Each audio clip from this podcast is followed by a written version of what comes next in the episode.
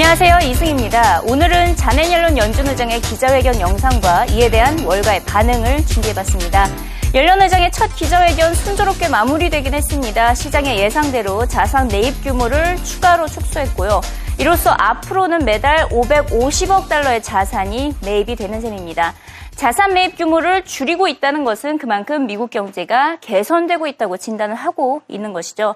연준은 실업률이 더 떨어지고 인플레이션이 목표치 2%에 근접할 경우 양적 완화 축소 규모를 더 확대할 수 있다고 밝혔습니다. The committee decided to make another modest reduction in the pace of its purchases of longer term securities. The committee also updated its guidance regarding the likely future path of the short term interest rates. As I'll explain more fully in a moment, this change in our guidance does not indicate any change in the committee's policy intentions as set forth in its recent statements. Rather, the change is meant to clarify how the committee anticipates policy evolving after the unemployment rate declines below 6.5%. 방금 들으셨다시피 시장의 예상대로 선제적 안내도 변경을 했습니다. 이제 더 이상 단기금리 인상 시기를 연준의 실업률 목표치였던 6.5%와 연계하지 않겠다는 것인데요. 폴춘의 기사 헤드라인을 보시면 더 이상 don't care, 신경 쓰지 않을 것으로 보인다. 다시 말해서 실업률이 노동시장의 상황을 반영하지 못하고 있기 때문에 어, 실업률을 더 이상 연계해서 반영을 하지 않겠다는 것을 재차 강조를 하고 있습니다. 이 금리를 인상하기 전에 실업률 하나에만 하나만 연연하지 않고 인플레이션, 경기 전망, 또 다른 경제 지표 등 다양한 정보를 종합 검토하겠다는 취지입니다. We initially started with an unemployment rate as a threshold. It was easy enough for the committee to say, with an unemployment rate above 6.5%, we know we're not close to full employment, not close to an employment level consistent with our mandate, and uh, unless inflation were a significant concern, we wouldn't dream of raising the federal funds rate target. Now, the committee has never felt that the unemployment rate is a sufficient statistic for the labor market. I think if I had to choose one indicator of the labor market, the unemployment rate is probably as good a one as I could find. But in assessing the real state of slack in the labor market and ultimately of inflationary pressures that might, or deflationary pressures that could result from that, it's appropriate to look at many more things.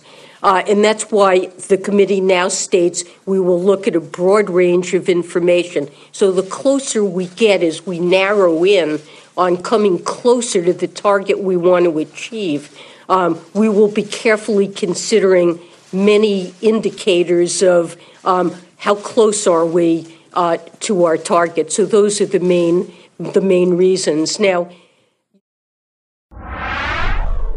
연준은 이날 경제 전망 보고서도 발표했습니다. 대체적으로 낙관적인 전망을 유지하긴 했는데요. 어, 올해 GDP 성장률과 실업률 모두 하향 조정을 하긴 했습니다. 우선 GDP 성장률을 보시면 기존의 최대 3.2%에서 3%로 소폭 낮춰 잡았고요. 실업률의 경우에는 6.1%에서 6.3%로 기존의 6.3에서 6.6%보다 하향 조정했습니다.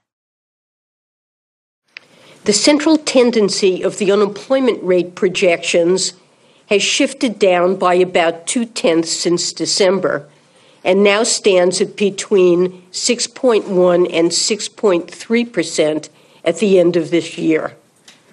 The unemployment rate is projected to reach its longer run normal level by the end of 2016. The central tendency of the projections for real GDP growth stands at 2.8 to 3 percent for 2014 and remains somewhat above that of the estimates of longer run normal growth through 2016. Meanwhile, as I noted, FOMC participants continue to see inflation moving only gradually back toward 2% over time as the economy expands. The central tendency of the inflation projections is 1.5 to 1.6 percent in 2014, rising to 1.7 to 2.0% in 2016. 이번 FOMC 회의 결과 가장 시장이 예민하게 반응했던 것이 바로 금리 인상과 관련된 발언이었습니다. 연준의 금리 인상이 생각보다 빨리 진행될 수 있어 보이기 때문인데요. 이 뒤 헤드라인을 살펴보시다시피 as soon as next spring입니다. 빠르면 내년 봄부터 금리가 인상될 수 있다는 발언이 전해진 것입니다. 실제로 이번 FOMC 회의 결과 16명 위원들 가운데 내년을 금리 인상 시기로 꼽은 위원이 무려 13명에 달했습니다. 2015년 금리 인상이 이루어질 가능성이 높아졌다는 의미고요. 지금까지 옐렌의 입장은 내후년 2016년을 주장을 해왔고요. 내후년에 투표를 던진 사람은 2명에 불과했습니다. 이에 따라서 금리 인상 시나리오를 보면 2015년 후반에는 1%, 내후년의 후반에는 2.25%가 될 것으로 전망이 되고 있습니다. 옐런 의장은 첫 금리 인상 시기는 양적 완화 정책이 종료된 이후 6개월 뒤에 진행이 될 것이라고 직접 말을 했습니다. 그 말과 앞서 보셨던 시나리오까지 합쳐서 보시면 양적 완화 종료는 2014년 중후반이 될 것으로 보이고요. 금리 인상이 내년 초반이 될 것이다. 이 같은 시나리오가 각이 잡히게 된 것입니다. 단 인플레이션 연준의 목표치인 2% 아래에 있을 경우는 금리 인상이 보류가 될 수 있다고 성급히 덧붙여서 얘기는 했는데요. 일단 시장은 금리 인상 시기가 내년 봄으로 앞당겨질 것이라는 시나리오에 예민하게 반응을 한 것입니다. 이에 대해서 블랙록은 옐런의 최대 과제, 이제는 금리 인상 시기에 결정이 될 것이라고 진단을 했습니다. 일단 시장은 저금리를 장기적으로 유지하겠다는 기존의 옐런 의장의 그 약속을 계속해서 믿게 될 것이라는 전망을 내놓았습니다. Transition year. Low for longer and the credibility that the Fed has has been, uh, from a large part, supported by weak economic activity. And what this year is really supposed to be about, and obviously we've had this whole weather effect, so we're not so clear about it, but get past the weather, the expectation is this is the year where the economy starts to do better. This is the year where inflation stops going down and starts to go up. And in that kind of economic environment, today will be the Fed's day. Today will be the day where they get the benefit of the doubt because they've got everybody's and attention. Does but she have does she have a Tim Cook issue? She got to follow Bernanke here, and everybody's going to compare them. In a sense, but but really, it's not so much about the people; it's about the policy. Bernanke was about the policy of quantitative easing. That's a, a lot of power. You're printing money, you're buying bonds, you're going to affect the outcome. Janet Yellen is about promises. Promises is a lot harder of a policy to have the effect than purchases. Promises requires a lot of other things to go right. She's promising things are going to get better. She's promising to keep interest rates low for mm-hmm. longer. And the market has given her the benefit of the doubt. But the challenge this year is going to be how does the market respond when the economic data starts to strengthen, when inflation starts to go up, yet they're still talking about zero interest rates for another two years. So, 하지만 연준의 양적 완화 축소 소식이 우리 시장 관점에서 보면 그닥 반갑지는 않습니다. 신흥국 시장의 자금 이탈이 또다시 발생할 수 있기 때문이겠죠. 특히 인도와 인도네시아의 증시 하락이 또다시 우려되고 있는 상황입니다.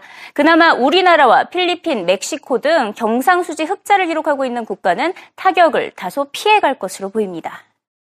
I think we're uh, in the middle to later endings of a cyclical correction in the emerging markets, and I think uh, the last couple of uh, phases of that aren't going to necessarily be a lot of fun. I think we're going to see continued policy response, which is good, but I think you're going to see policy uh, result in much slower growth in the emerging markets, which is not going to be fun for equity investors. The easiest places, I think, to make money right now are the current account surplus countries. So places like Korea, uh, places like uh, the Philippines, where you actually have current account surpluses, or countries with manageable current account surpluses, uh, Mexico. I think if you lean against the grain, you want to invest in countries that are deeper into this cyclical adjustment process. Countries like Indonesia, uh, India, even Brazil, if we don't get electricity rationing.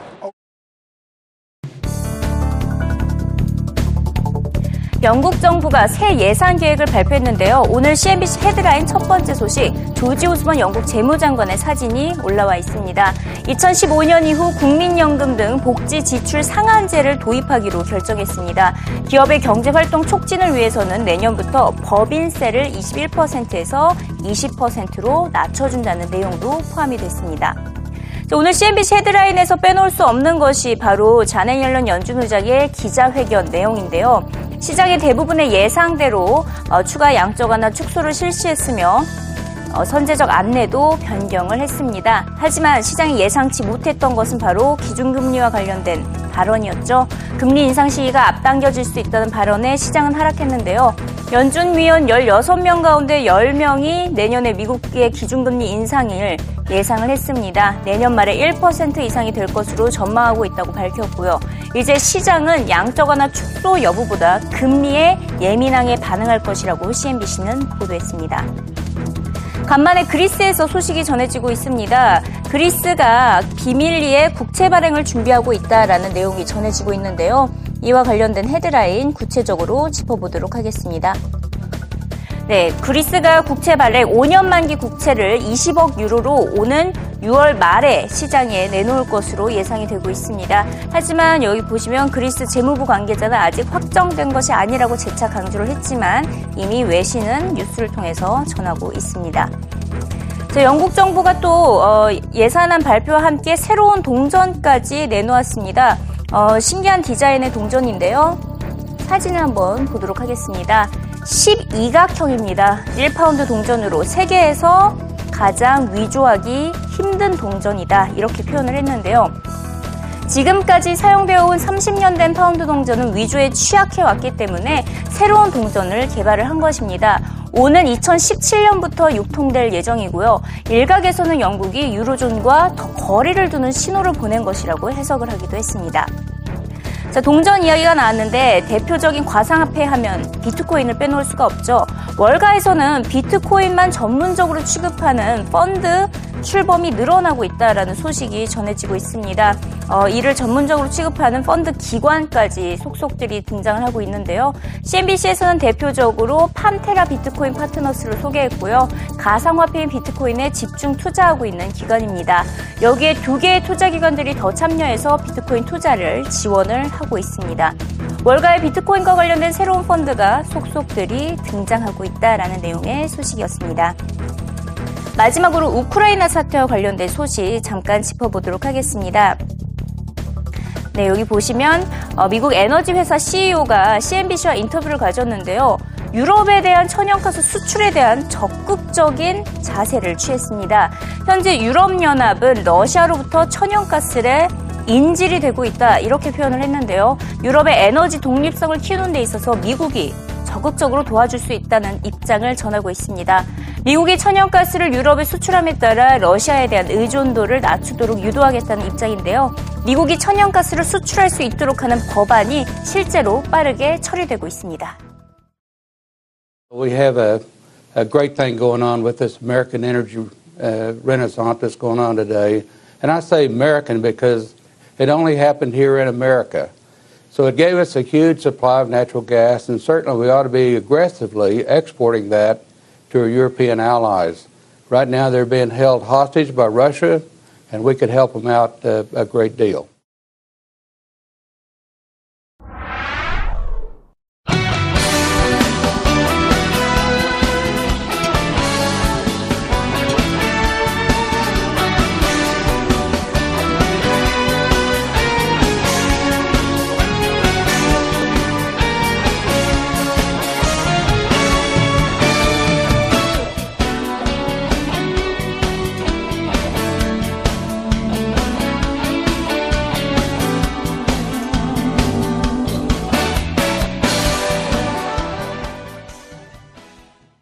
자, 주가 지수 동향과 함께 주요 해외 기업 뉴스, 국내 관련 주까지 짚어보는 시간입니다. 옐런 의장의 FOMC 이후의 기자회견이 1시간이었습니다. 하지만 시장은 단 세 단어에 집중을 했는데요. 바로 around 6 months가 되겠습니다. 6개월이라는 말 한마디에 시장이 크게 요동을 쳤습니다. 옐런 의장의 첫 FOMC 회의가 이 시장에 악재로 작용을 했는데요. 양적완화 축소 지속과 실업률 목표치 삭제 등은 시장이 예상대로 흘러갔지만 양적완화 종료 후 6개월 만에 6개월 정도 만에 기준금리를 인상할 수도 있다. 이런 발언이 전해지면서 뉴욕 증시 3대 지수가 지수가 모두 빠졌습니다. 다우가 114포인트 0.7% 빠졌고요. 나스닥은 0.5%, S&P 500 지수도 0.6% 하락했습니다. 하지만 옐런 의장 발언에 장중 최저점을 갔던 주가가 막판에 조금 반등했기 때문에 시장에 대한 충격이 생각보다는 크지 않을 것, 앞으로의 시장 흐름은 좋을 것이라는 예상도 가능케 하는 흐름이었습니다. 주요 기업 뉴스를 한번 넘어가 보겠습니다. 오늘 주가 하락 기업부터 한번 살펴볼 텐데요. 일단 지금 이 조금 전에 실적을 발표한 3D 프린팅 관련주 ExOne의 실적부터 확인해 보겠습니다.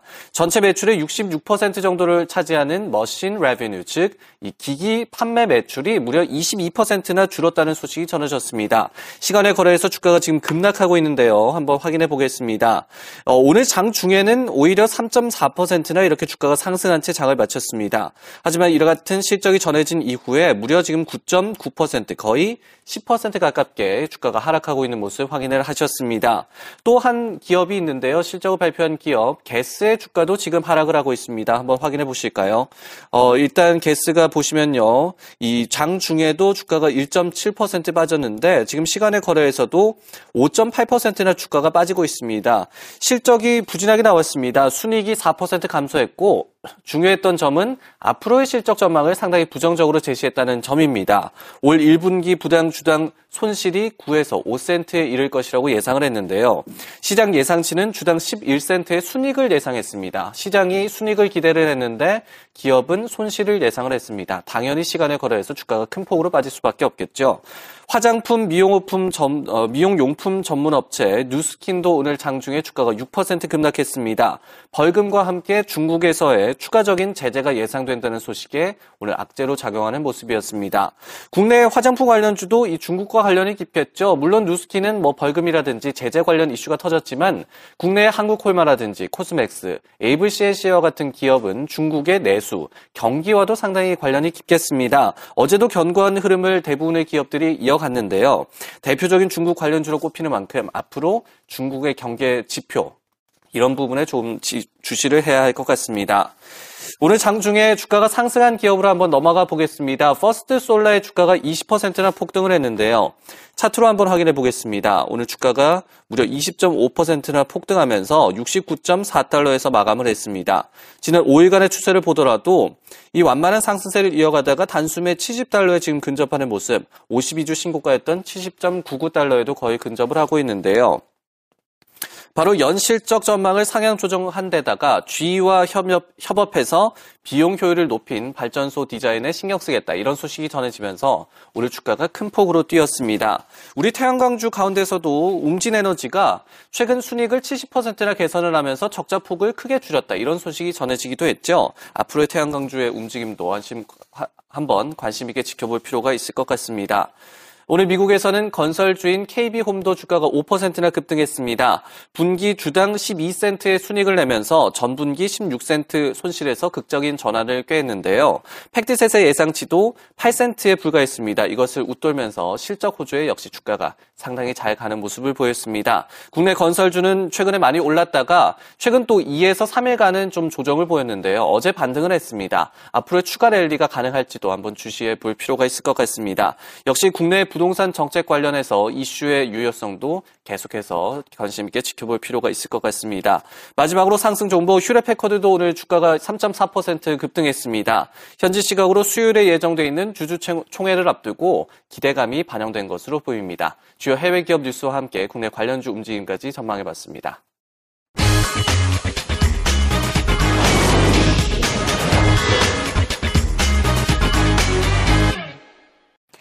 이번 달 연준의 FOMC 회의 결과를 우리나라 시장 관점에서 정리해보면 우선 금리 인상 시기가 앞당겨질 수 있다는 발언은 미국은 물론 우리나라 시장에도 부담이 될 것으로 보입니다. 추가 양적 완화 축소는 신흥국 자금 유출을 유발할 수 있기에 우리 증시가 다소 영향을 받을 수 있어 보입니다. 다시금 신흥국 금융시장의 자금 흐름을 주시할 시점입니다. 네, 지금까지 이승이었고요. 내일 이 시간에도 생생한 글로벌 금융시장 소식으로 돌아오겠습니다.